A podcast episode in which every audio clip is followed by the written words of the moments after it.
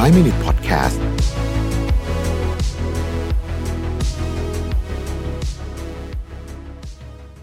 สวัสดีครับ 5 minutes นะครับ คุณอยู่กับรวิทยานุสาหะครับ วันนี้เอาเรื่องหลุมพรางทางความคิดที่ควรเปลี่ยนนะครับ ที่จะทำให้คุณมีการทำงานที่มีประสิทธิภาพมากขึ้นนะ ซึ่งไอ้เรื่องนี้เนี่ยมันก็เป็นเรื่องที่ผมคิดว่า เอ่อเวลาบางทีเราทำงานแล้วมันไม่ได้ดั่งใจเนี่ยนะครับ เพราะว่าเราโมแต่ยึดติดอยู่กับหลายอย่างที่มันแบบมันทำให้เราก้าวไปข้างหน้าไม่ได้นะฮะเรามาดูว่าเป็นอะไรบ้างนะครับ อันแรกคือภาษาอังกฤษเขาเรียกว่า heaven's reward fallacy ความคิดน้อยใจในโชคชะตา เรามักคิดว่าเมื่อเราทำงานอย่างหนักแล้วเนี่ยเฮ้ยมันต้องได้รางวัลตอบแทนสิหรือต้องได้รับการชื่นชมเสมอสิแต่ในความเป็นจริงแล้วเนี่ยไม่ใช่ทุกการทุ่มเท จะได้รับการชื่นชม ไม่ใช่ทุกความเหน็ดเหนื่อย จะได้รับความสำเร็จนะครับ เมื่อเราถูกมองข้ามหรือไม่ได้ผลตามที่คาดหวังไว้เนี่ยเราก็มักจะรู้สึกโกรธขุนเคืองหรือน้อยใจในโชคชะตานะฮะจากการผิดหวังซ้ำแล้วซ้ำเล่า วิธีการปรับเปลี่ยนเรื่องนี้ทำยังไงนะครับ เราต้องแยกของสองอย่างให้ออกจากกันก่อนผมเพิ่งมาเรียนรู้เรื่องนี้เนี่ยตอนโตๆแล้วเออมันไม่มันไม่เกี่ยวจริงๆนะฮะคือ input กับ output ครับ สิ่งที่ทำกับสิ่งที่ได้นะฮะ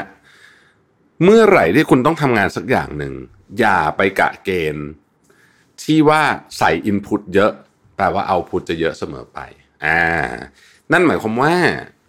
สมมุติว่านะ เอาแบบเวอร์พูดเวอร์เนี่ยนะฮะคุณทำงานเจ็ดวันไม่หยุดไม่นอนเลยเนี่ย ไม่ได้แปลว่าคุณจะทำอะไรสำเร็จนะฮะแล้วก็ไม่ได้แปลว่าเอ่อจะมีคนชื่นชมคุณเขาอาจจะชื่นชมที่คุณขยันนะ แต่ว่าเขาอาจจะแอบนิดนินทารับหลังด้วยซ้ำว่าอู้อันนี้ทำงานไม่เป็นเลย เพราะฉะนั้นทำยังไง เราต้องโฟกัสมากขึ้นในการทำความเข้าใจว่าอะไรนะครับ คือสิ่งที่ทำให้เกิดเอาพุตมากที่สุด จริง ๆ อันนี้มันเกี่ยวกับประสบการณ์ด้วยนะ แล้วเกี่ยวกับพอดแคสต์ที่ผมเคยเล่าเรื่องพี่เล้งวันก่อนให้ฟังด้วยอะพี่เล้งเอ็มเฟกนะครับ คือเราต้องเลือกฮะเราต้องเราต้องไม่อาจจะไม่ใช่แค่เลือกงานแต่ว่าเลือกกระบวนการและ ความหนักเบาของสิ่งที่เราจะใส่เข้าไปนะครับ สิ่งที่เราจะใส่เข้าไป ผมยกตัวอย่างนะฮะบางงานเนี่ยมันมันทำเยอะทำน้อยไปมันก็เท่านั้นอะเท่านั้นหมายถึงว่าไม่ได้ต่างกันเยอะ แต่บางงานเนี่ยทำเยอะทำน้อยโอ้โหผลต่างกันเยอะมาก เพราะฉะนั้น Input เป็นสิ่งที่ดี เพราะมันทำให้เกิด Output แต่ต้องเลือกใส่ Input อย่างถูกต้องด้วย ข้อที่ 2 เรียกว่า curse of knowledge นะฮะหลุมพรางของความรู้นะครับ คนที่เป็นผู้เชี่ยวชาญอะไรในด้านใดด้านหนึ่งมาก ๆ เนี่ย มักมักตกหลุมพรางที่คิดว่าคนอื่นเนี่ย มีความรู้และความเข้าใจเท่ากับตัวเอง ผมเจอเรื่องนี้บ่อยมากเลยกับทีมงานบางคน โดยเฉพาะคนที่มาจากสายเทคนิคจ๋าๆเวลาไปพูดไปอธิบายไปคุยกับคนอื่นเนี่ย มักจะใช้คำพูดยากๆนะฮะไม่อธิบายบริบท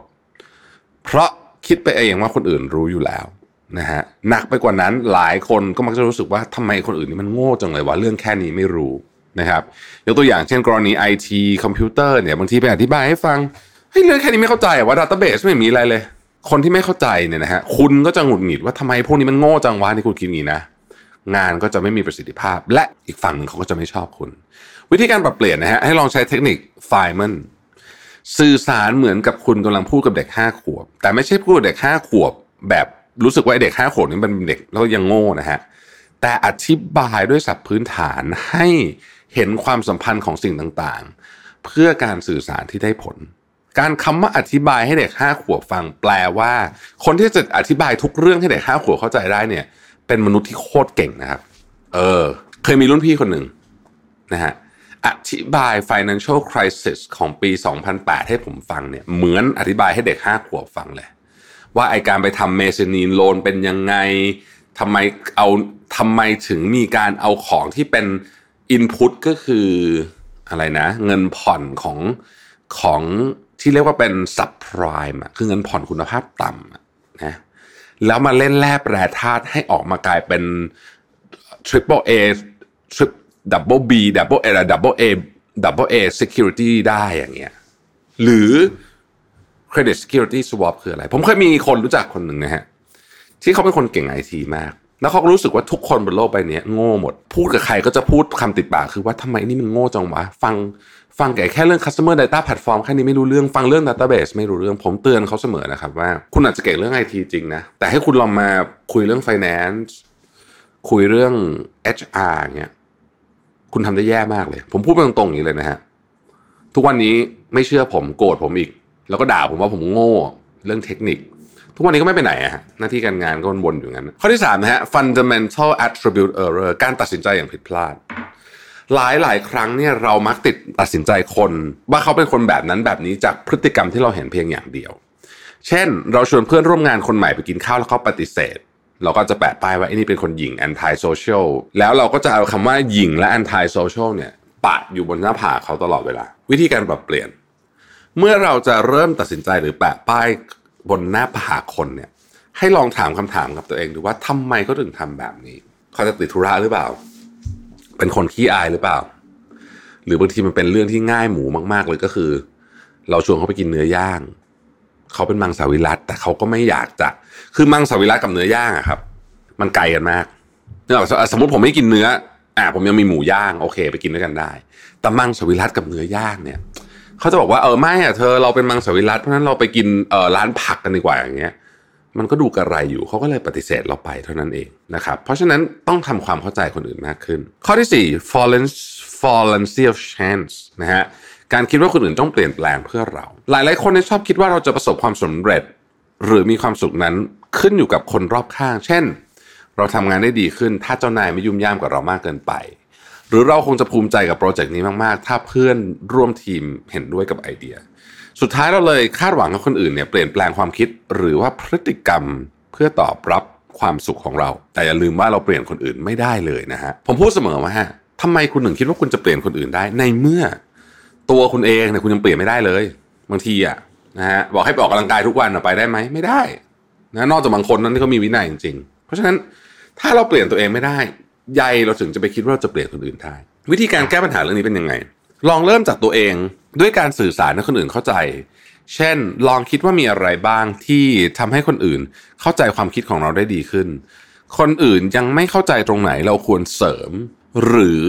ลองเริ่มเปลี่ยนแปลงที่ตัวเองก่อนพยายามให้เขาเข้าใจมากขึ้น ไม่ใช่คิดว่าเฮ้ยต้องเปลี่ยนสินู่นนี่ต่างๆนานานะครับ ข้อสุดท้ายครับผมชอบมากเลย bite chat effect การทุ่มเทให้กับเรื่องเล็ก ๆ เนี่ยนะฮะโดยละเลยเรื่องใหญ่ไป เรื่องเล่ามันเป็นอย่างนี้ฮะคือคือมันเป็นเรื่องสมมุตินะเขาบอกว่ามีการสร้างโรงไฟฟ้าพลังงานนิวเคลียร์กัน ซึ่งก็มีคณะกรรมการเข้าไปเต็มไปหมดเลยพอพูดเรื่องเทคนิคเรื่องเตาปฏิกรณ์นู่นนี่ต่าง ๆ เนี่ย คนก็ไม่ค่อยออกความเห็นเพราะไม่ค่อยมีใครรู้เรื่อง แต่พอมาถึงตอนพูดเรื่องของที่จอดจักรยาน โอ้โห คนออกความเห็นกันเพียบเลย เพราะไอ้เรื่องนี้มันง่ายแล้วทุกคนรู้เรื่อง แต่มันไม่ใช่เรื่องสำคัญ จะมีที่จอดจักรยาน กี่คันกี่คันไม่สำคัญสำคัญคือโรงไฟฟ้าพลังงานนิวเคลียร์ของคุณนั้น ปลอดภัยหรือไม่นะครับ วิธีการปรับเปลี่ยนคือยังไงนะฮะให้กำหนดวัตถุประสงค์และหัวข้อในการในการประชุมที่ชัดเจนว่าเรื่องอะไรใหญ่เรื่องอะไรเล็ก หากมีการหลุดนอกประเด็น ผู้นำต้องดึงกลับมาเสมอนะครับ และให้เข้าใจว่าจริง ๆ แล้วเรามานั่งที่นี่รวมกัน เพื่อแก้ปัญหายากๆ ไม่ใช่แก้ปัญหาเรื่องว่าจะมีที่จอดจักรยานหรือเปล่า ขอบคุณที่ติดตาม 5 minutes นะครับ สวัสดีครับ